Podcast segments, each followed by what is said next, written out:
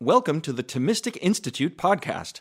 Every talk on this podcast was originally delivered at an in person event for university students, perhaps for one of our Thomistic Institute chapters on a university campus or at a Thomistic Institute retreat or conference. These lectures and events are happening around the country and around the globe all the time. To learn more, visit us at www.thomisticinstitute.org and sign up for our email list. We'll keep you posted about what's happening next. And finally, please subscribe to this podcast and don't forget to like and share these recordings with your friends because it matters what you think.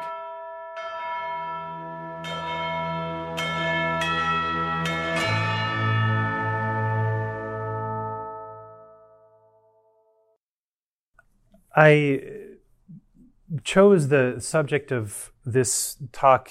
Um, I think it's very appropriate considering the fact that we've been reading the book of Revelation at Mass quite a bit. The book of Revelation is the most complete statement about the end that we have in the scriptural canon. And it's also a text that, in reading this uh, during this first part of Advent, can prepare ourselves for the second coming, the coming of Christ in time at the end of time. So I thought that this would be a very appropriate book uh, to, to speak about um, in relation to this the, the retreat theme.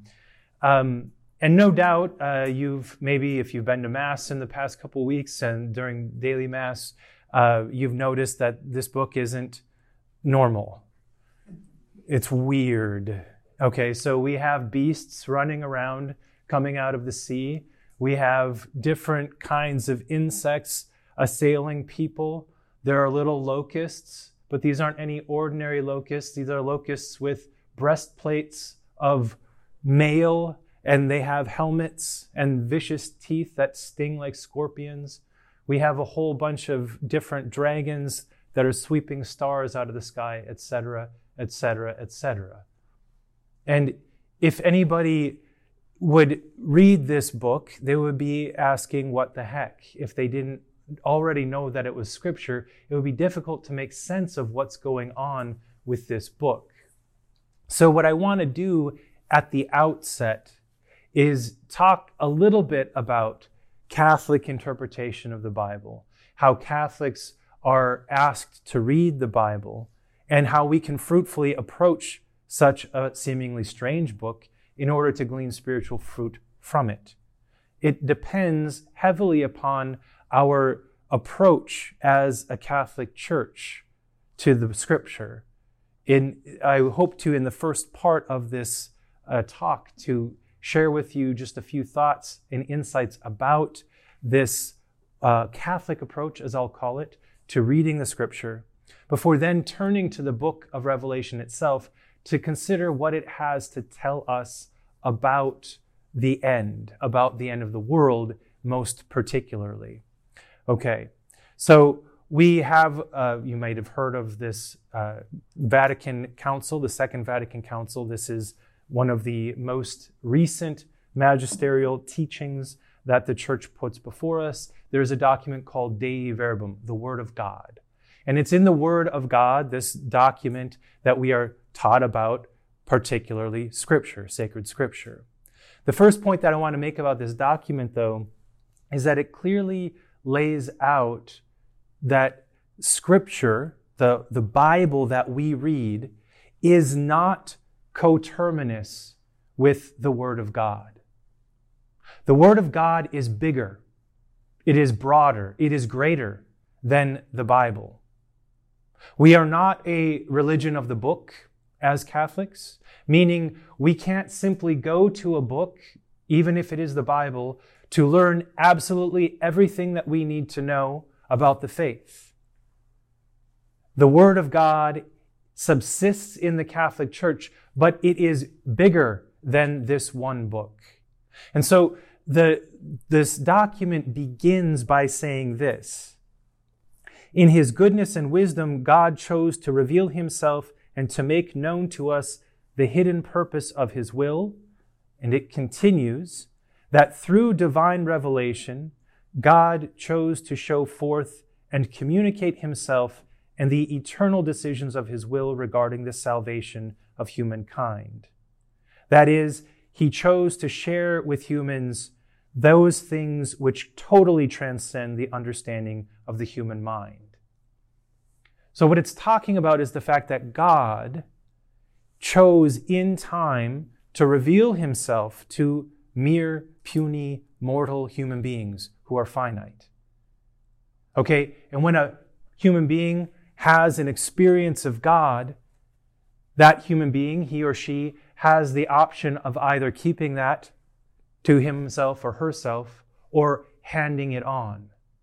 And how do we hand on a revelation, an experience where God reveals himself to you? How do you hand that on? The church teaches us that there are two ways. First of all, by writing it down. The written message of salvation is what we call scripture. But the second way is the preaching or the tradition, the handing on by word of mouth, by preaching, by teaching. This is also the way that revelation gets handed on. So Christ, the fullness of revelation, when he came to be man, when he was incarnate, he called men after himself to follow him, to impart to them this teaching. And the first way that revelation was handed on is through the apostolic preaching. It is through a personal contact with their fellow men and women that they hand on the revelation that they have received. And eventually, this becomes a matter of writing it down, but also writing it down and handing it on in the context of the church so that we have the surety that this writing effectively is the inspired communication, the inspired revelation, the inspired word of God handed on in the life of the church. My point here is just to say that this isn't the same thing as walking down to Barnes and Noble, if such a thing still existed at this point in time. It's not just a matter of walking down to Barnes and Noble and going to the religion section and pulling off a Bible from the shelf and saying, There, I have the Word of God. This is our experience. It's very different in the ancient world. To be able to receive the written message of salvation required a community. It required being within the church because only through the church was this word effectively handed on.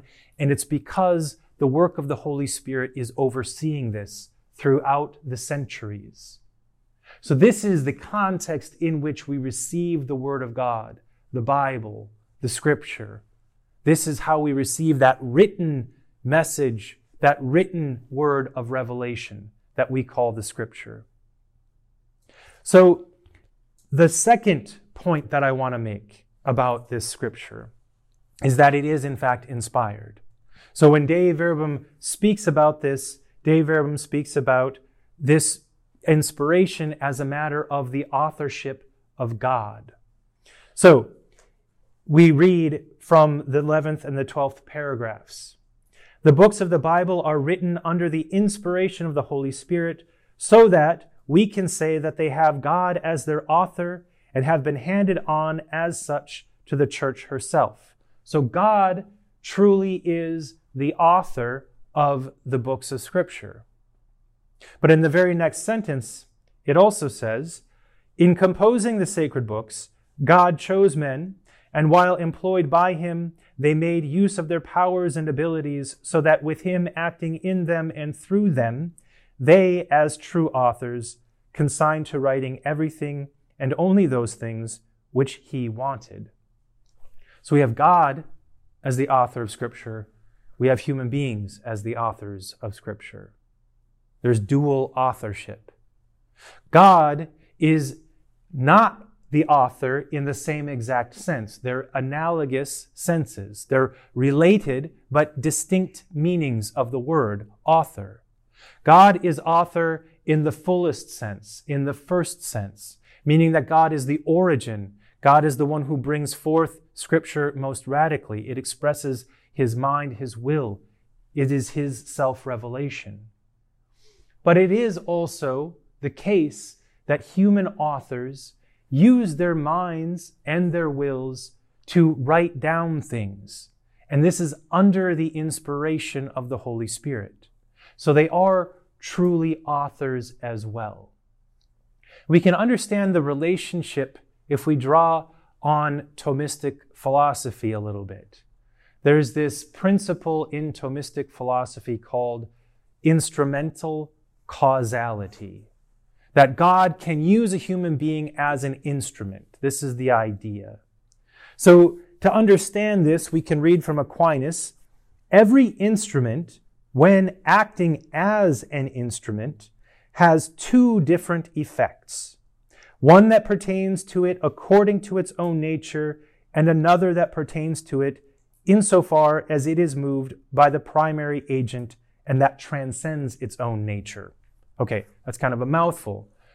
Two senses in which an instrument can have a cause, one according to its, or in effect, one according to its own nature, and one that transcends its own nature.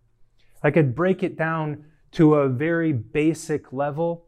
If I decide that I want to have a steak dinner, I'm probably going to need a good steak knife. All right. What does a steak knife make? What is what makes a good steak knife? It's sharp. It has the serrated teeth on the edge, so you can cut off a good piece of meat, right? Those are natural qualities in the knife itself, so that when I go to cut the steak, we can say that something in the knife itself has a natural effect of cutting. Something naturally about this knife, about its nature, affects the cutting of the steak. But you can also see that there's something additional required. The knife sitting on the table is not going to cut any steak. It's not going to have any effect on the meat. It requires an agent to be using this instrument. And so this effect goes beyond the knife itself. It's a transcendent effect. It requires something additional. If I could take that image then and apply it to a human being being inspired to write a book of scripture. When you write something, or I write something, I use English, I use these words, I try to communicate something that is a part of the, this is a way that I naturally communicate. I use words as a part of my nature as a rational animal to communicate and signify things to other people. But these words that I might actually be signifying can also have a transcendent effect. This is the case with inspiration. The human author, acting as an instrument, has the effect of producing human words, but he also has the further transcendent effect of communicating the very word of God. So God can use human words to communicate his own message of salvation. Another example of this there are certain times when during the year where I get commissioned to write things for the Catholic uh, Register or for blogs or for different things in the course of a year.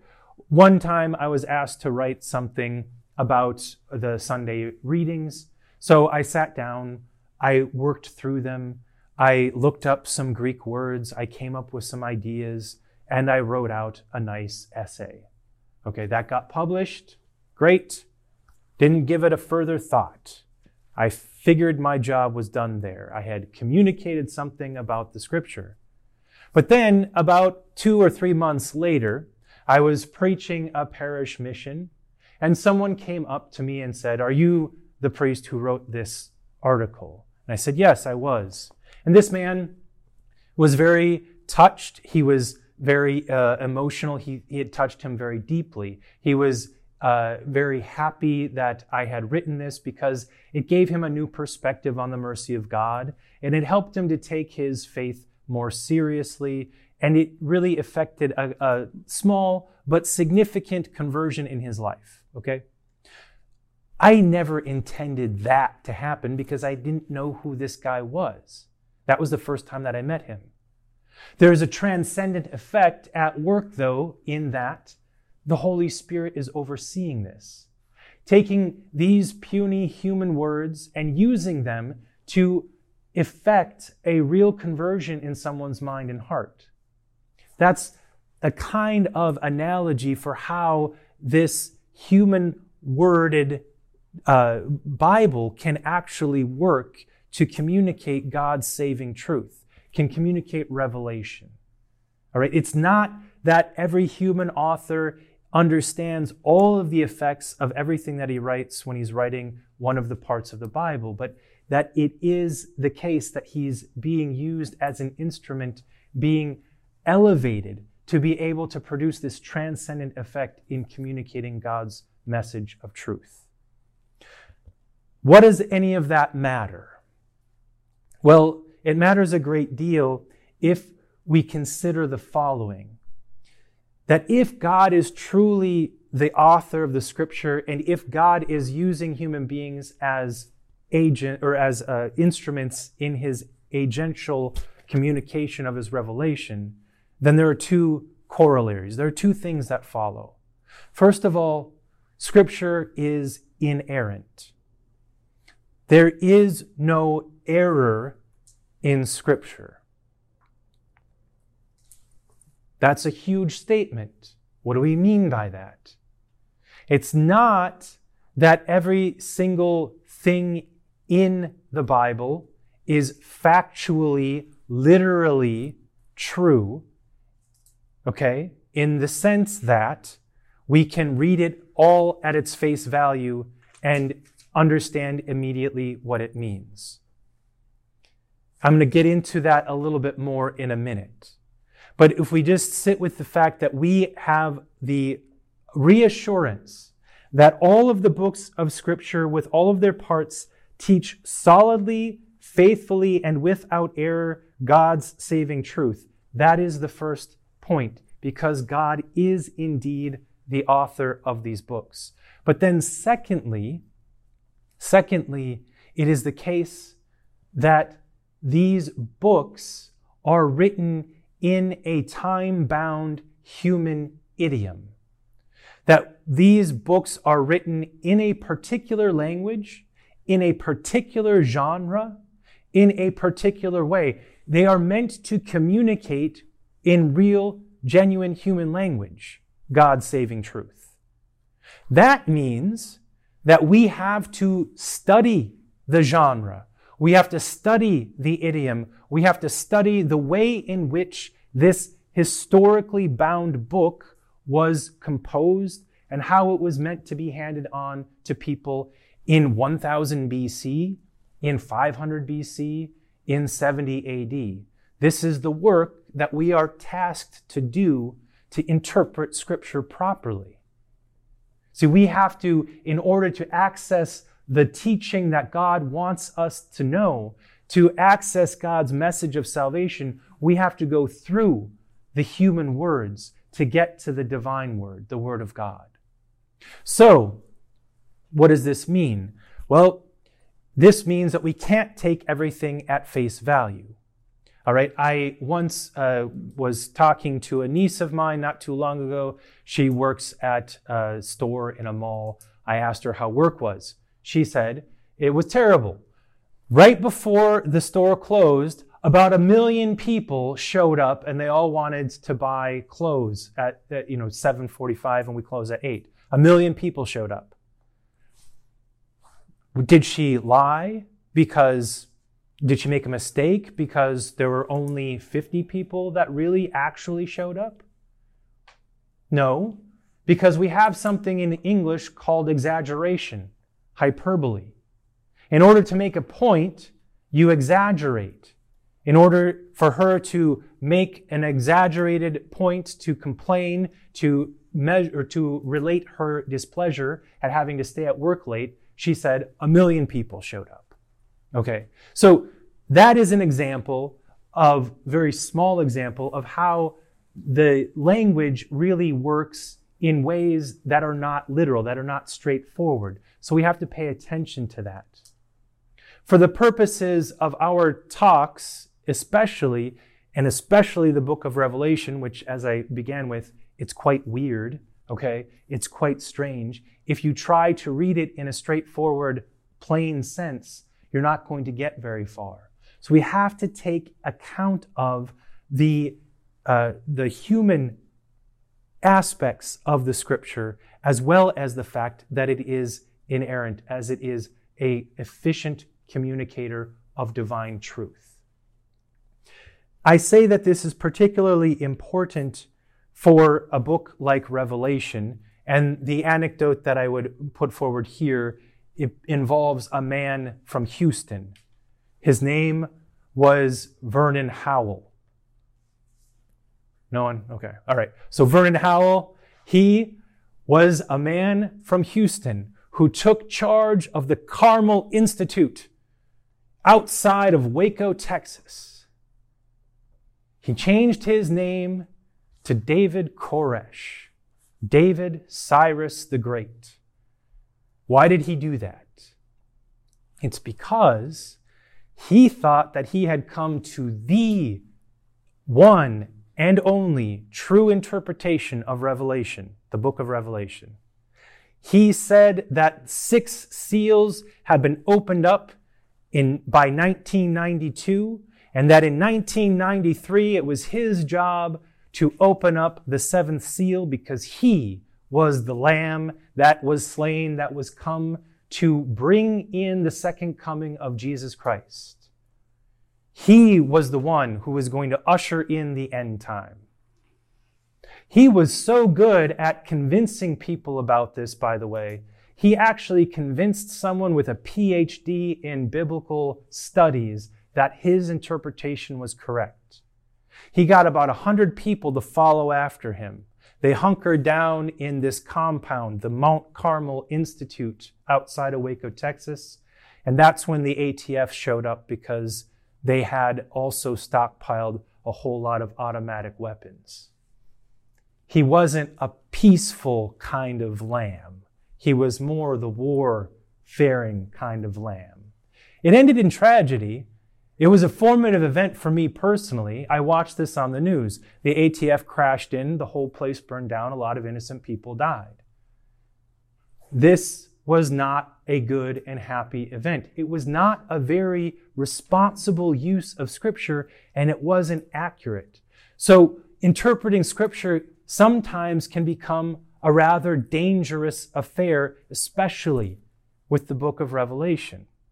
As a 13 year old boy, I looked at this news story, I read about this, and I thought, how in the world, how in the world did this guy get all of these people to follow him? And then I thought, how in the world would we know that this guy wasn't Jesus Christ? I didn't really know much about the faith at that time. I didn't read the Bible very often, but it made me wonder what if Jesus did come? How would we know it's not going to look like this guy? This too highlights the importance of reading the Bible. A simple phrase from the gospel you will not know the day or the hour that Christ's second coming will be like a flash of lightning in the sky going from one side to the other. It will not be something that you can plan out, that you can pinpoint, that you can point to. And it sure will not involve immoral activity and violence in this manner. So that's all a way of entering into uh, setting the stakes, I, sh- I should say, of why it's so important to understand the Catholic principles of biblical interpretation before we even approach the book of Revelation. Having said all of that, it's now, uh, I would, in this part of the talk, like to speak a little bit about what the book of Revelation is and is not. Okay? So, the book of Revelation is not it is not a step by step description of the end. It is not a panel by panel word painting of exactly what's going to happen at the end of time. Okay? So there's not going to be little locusts with a bunch of armor stinging Romans and other people that are spewing out of the mountaintops. Okay? That's not that that's probably not going to be one of the things that happens. Okay? These are again symbolic aspects of the book of Revelation. The book of Revelation is a work of apocalyptic literature. This is a heavily symbolic narrative that depicts an angelic being. It's a genre. This is a whole genre of literature wherein an angelic being depicts uh, how the world is going to end. And he, this angelic being, shows it to a human person and interprets what it means.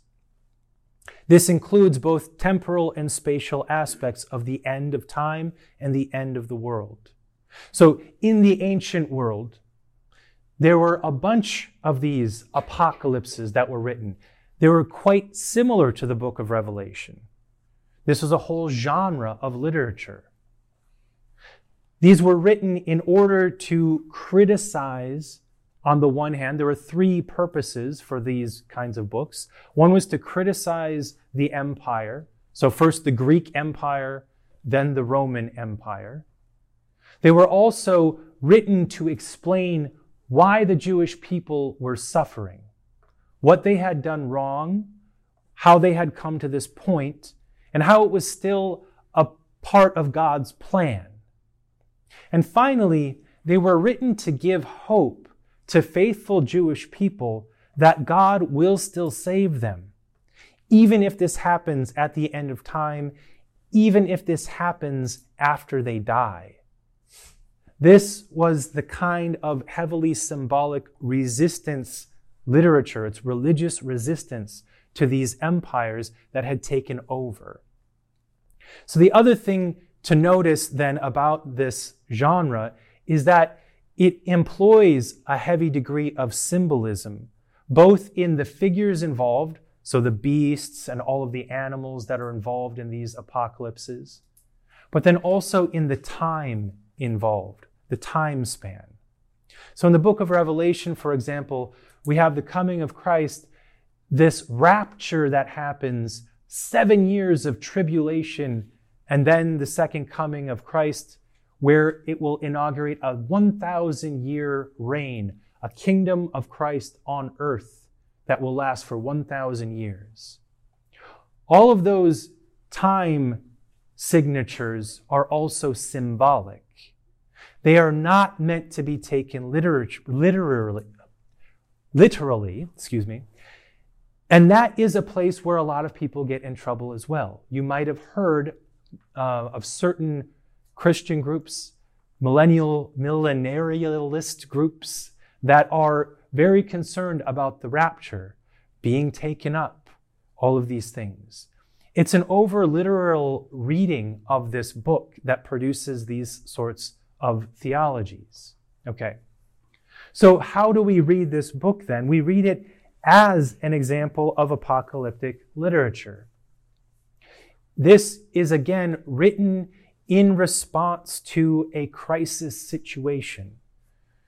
Judea, that is the Jewish empire or the Jewish kingdom, had been taken up into the Roman Empire, and they had to deal with these Roman overlords that were, in fact, quite oppressive. All right?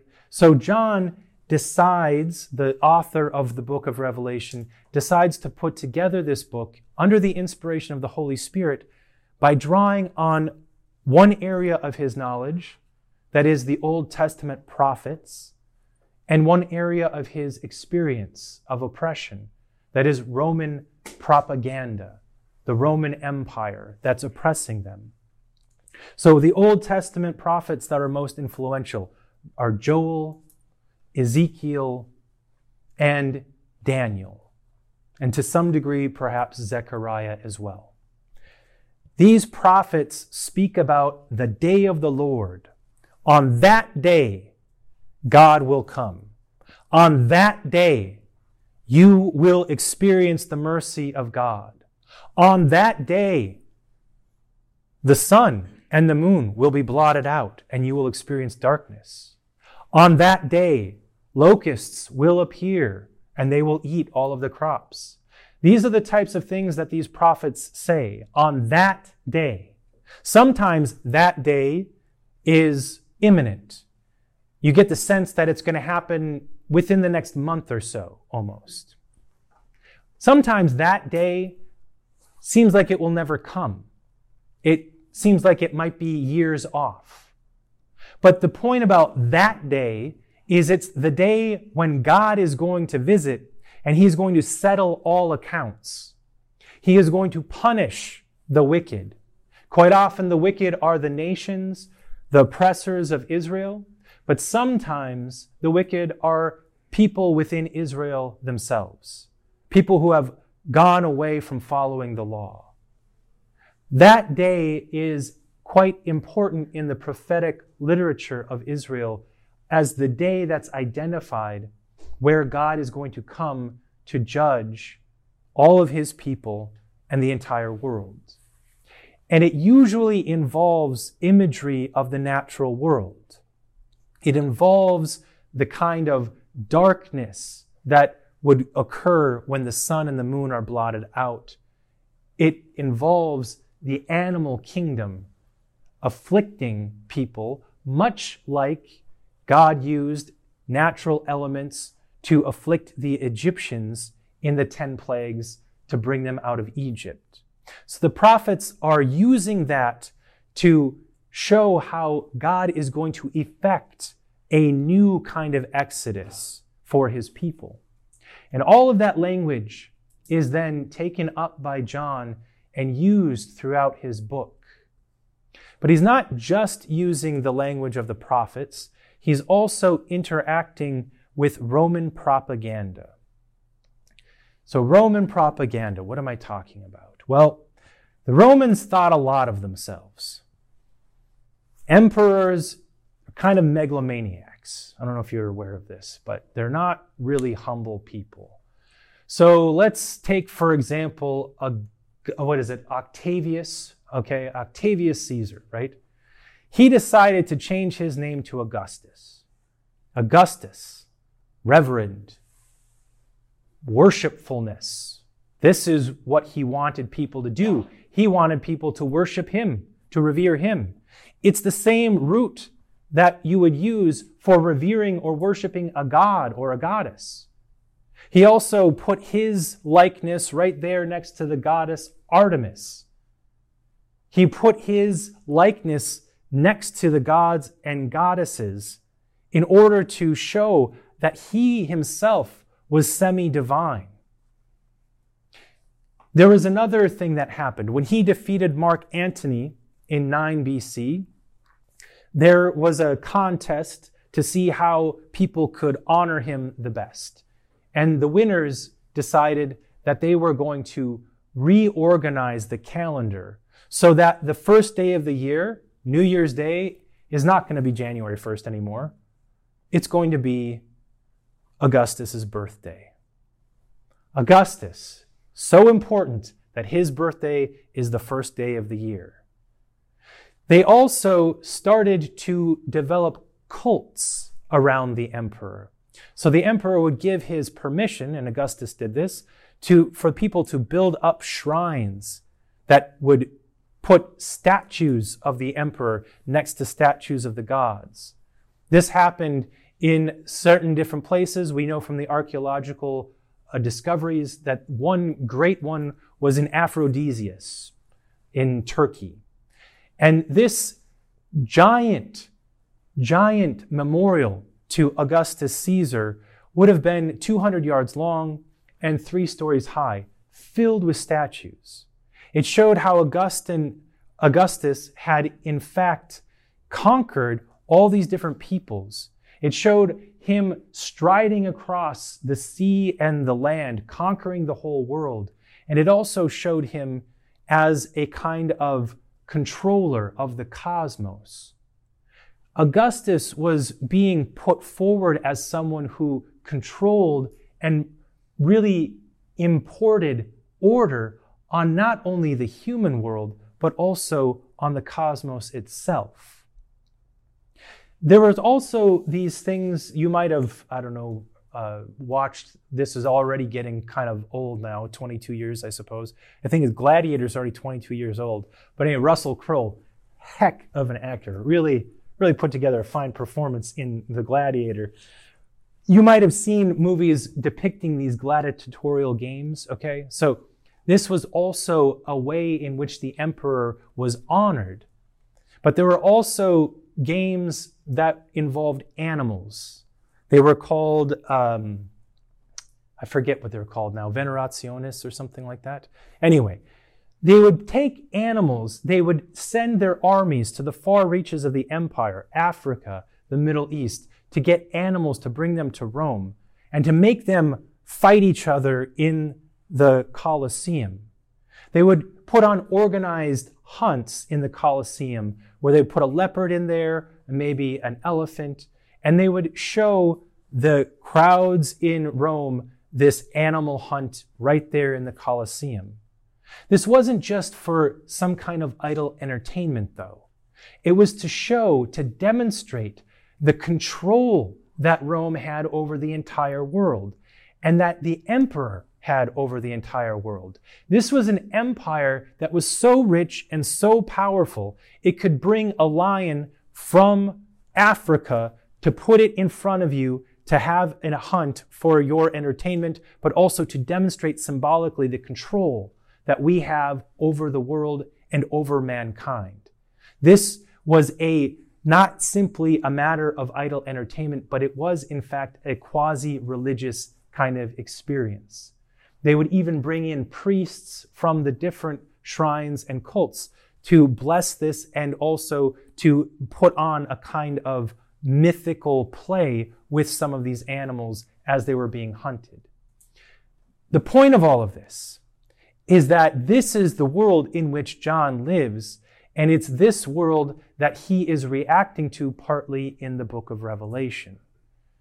His message in the book of Revelation could be, if we really wanted to boil it down, who really is God?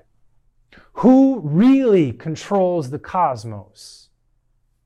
Who do you believe really is in charge and who really has the power? This vision systematically dismantles the Roman Empire, uses the animal world against the evil ones, and also destroys the parts of the world that the Roman Empire had conquered and used to expand its power and its wealth, its control over the whole world. Excuse me. So, one of the key passages that we can look at is Revelation 13. This is the place where we learn that John has his bullseye set on the Roman Empire. When I, I saw a beast come up out of the earth, it had two horns like a lamb's, but spoke like a dragon. Wisdom is needed here. One who understands can calculate the number of the beast, for it is a number that stands for a person. His number is 666. So this is a famous line. I think a lot of people recognize it from the book of Revelation. But what John is doing here is he's using an ancient Jewish form of numerology called gematria.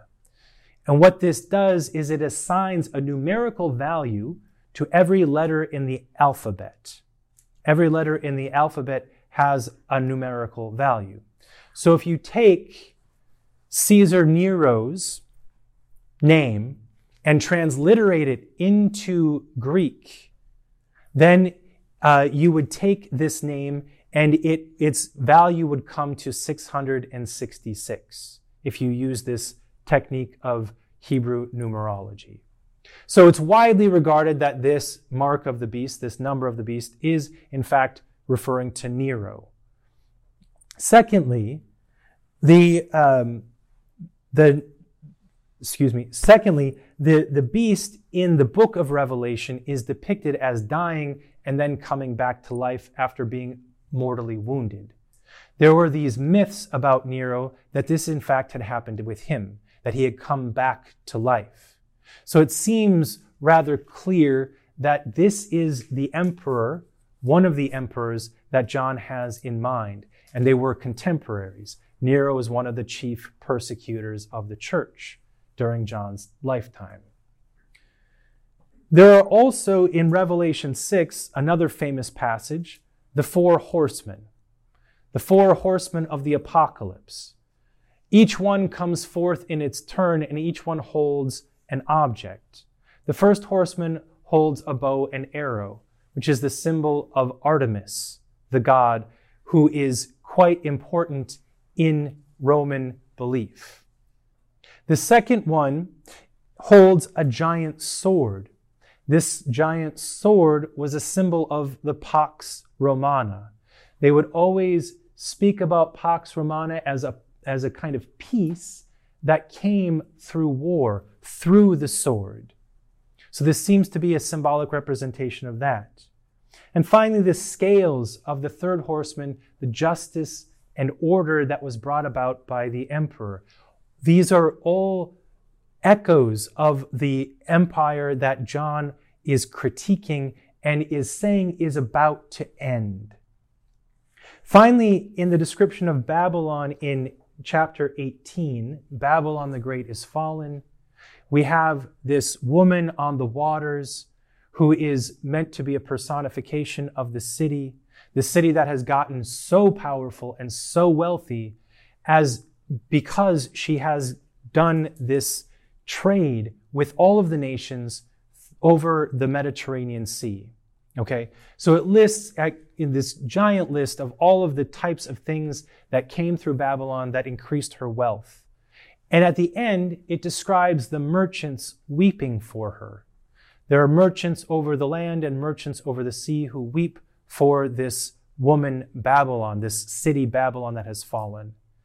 It's agreed that this Babylon is in fact Rome. Again, that Rome is this empire that has grown rich or with this economic stranglehold over the whole world that involves the Mediterranean Sea. So these are all clues that John has the Romans in mind when he's writing this. But he also has in mind their destruction. So systematically, he goes through all of these different things and shows how they are going to be destroyed from the beast itself to the very sea. The very sea is going to be no more. It is going to be conquered. It is going to come to nothing. So I'd like to turn in the final part of this talk to the main point of Revelation, which is the end, the end of the world. This occurs the end of the world in chapters 19 and following.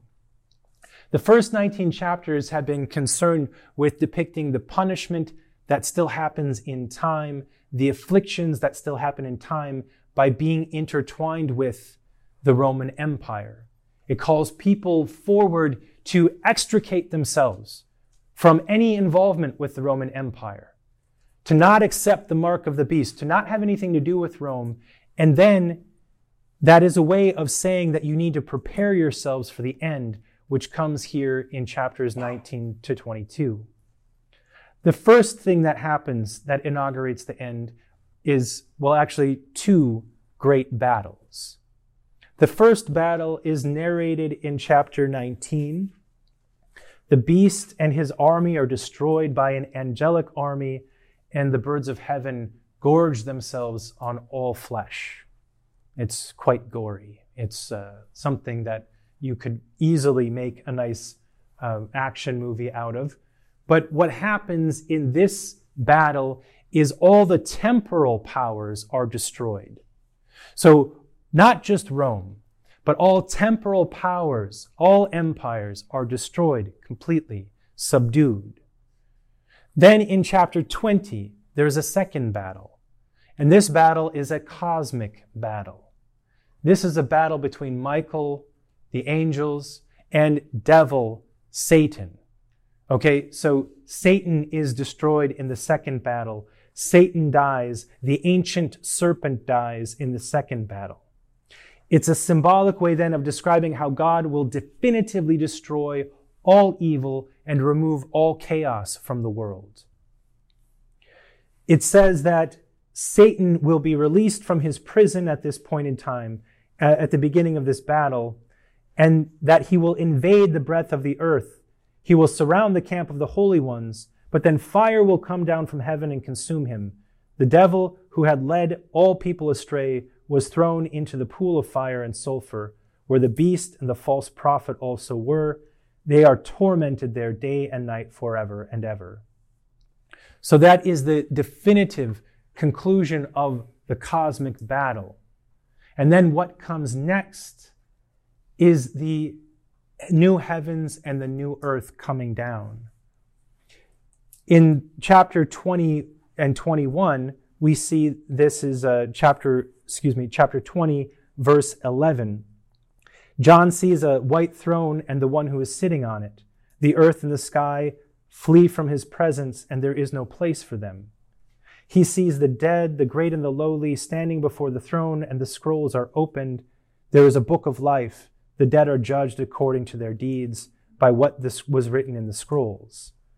Then death and Hades were thrown into the pool of fire.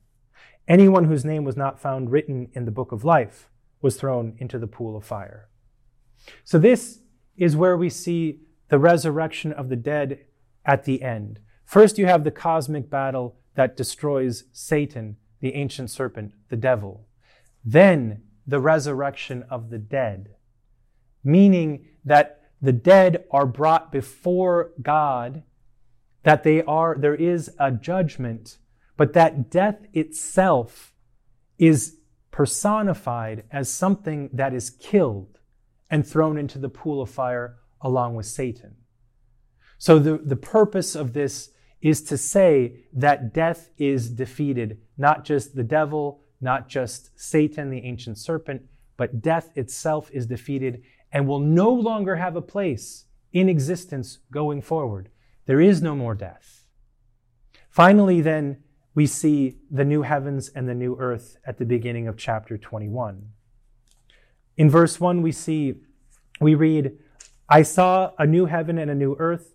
The former heaven and the former earth had passed away, and the sea was no more. Why no sea?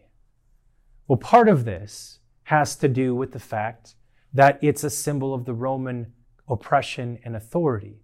So John has no place for this in his utopic world of the future. But it's also something about the ancient Jewish belief that the sea was associated with chaos, with sin and with death, with the abyss, with something that is opposite of God's goodness and order and his creative wonder. So, this is a way of saying that there is going to be no more evil in the physical world, in the new heaven and the new earth.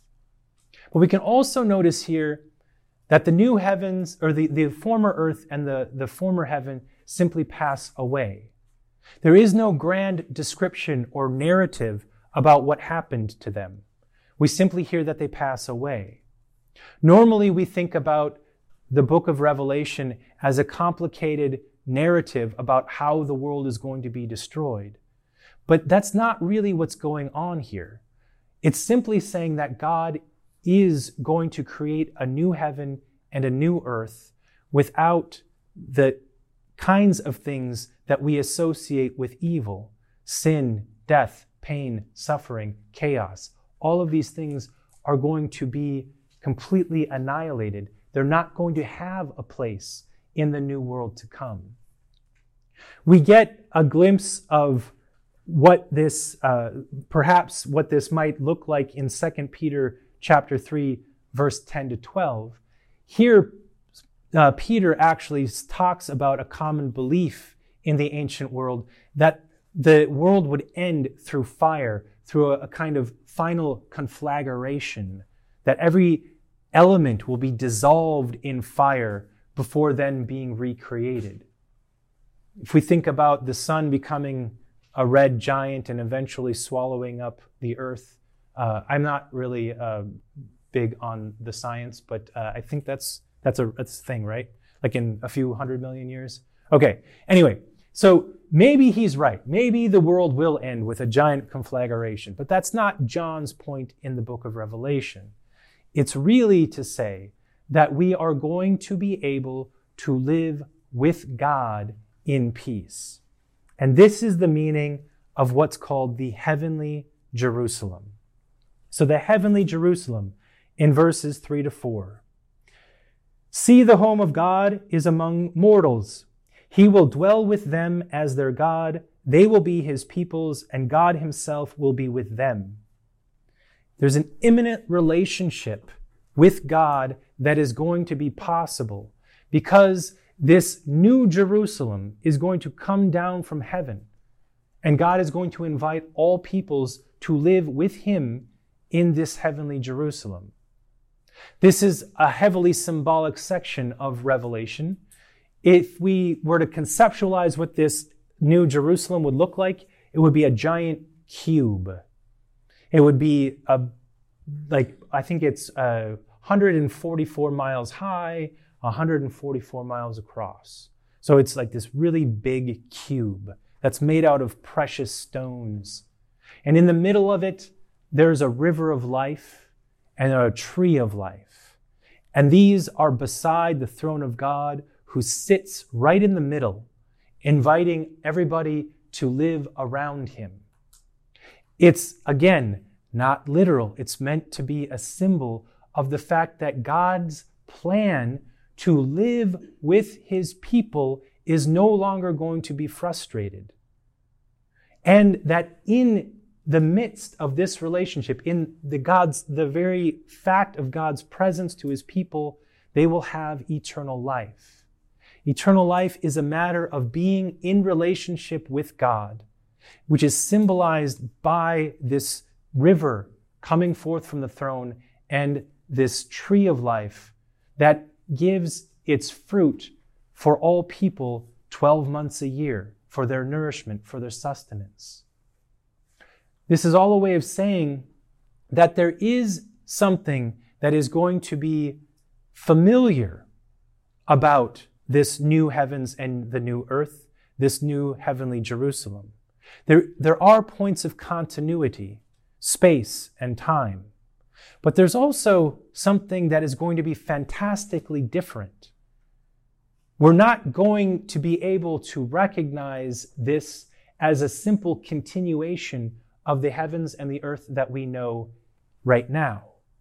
There is going to be an end to everything that we know, that we see, that we experience. But there is also going to be a continuation in a new transformed reality. And that's the key word, that it is changed, not ended. It is transformed into a new reality whereby we can indeed live with God in peace, where God will, as Revelation tells us, wipe away every tear. There will be no more pain and suffering or death. We will be able to live in God's presence in true and complete happiness, and that will never end. It will never even be diminished. This is what John's vision is truly about at its core. It's what he wants us to know in every age that this possibility exists, this reality will come to pass, where we see God face to face, live in his city, in his presence, and experience true happiness for eternity. Okay, so that's that's all I got for this evening. Thanks for listening to this lecture on the Thomistic Institute podcast. The generosity of people like you makes this podcast possible. If you enjoy these talks, please consider showing your support at www.thomisticinstitute.org/donate. Your donation of even a dollar helps us reach more college students and many others with the powerful truths of the faith and it ensures that we can keep publishing top notch lectures on this podcast. Thanks a lot.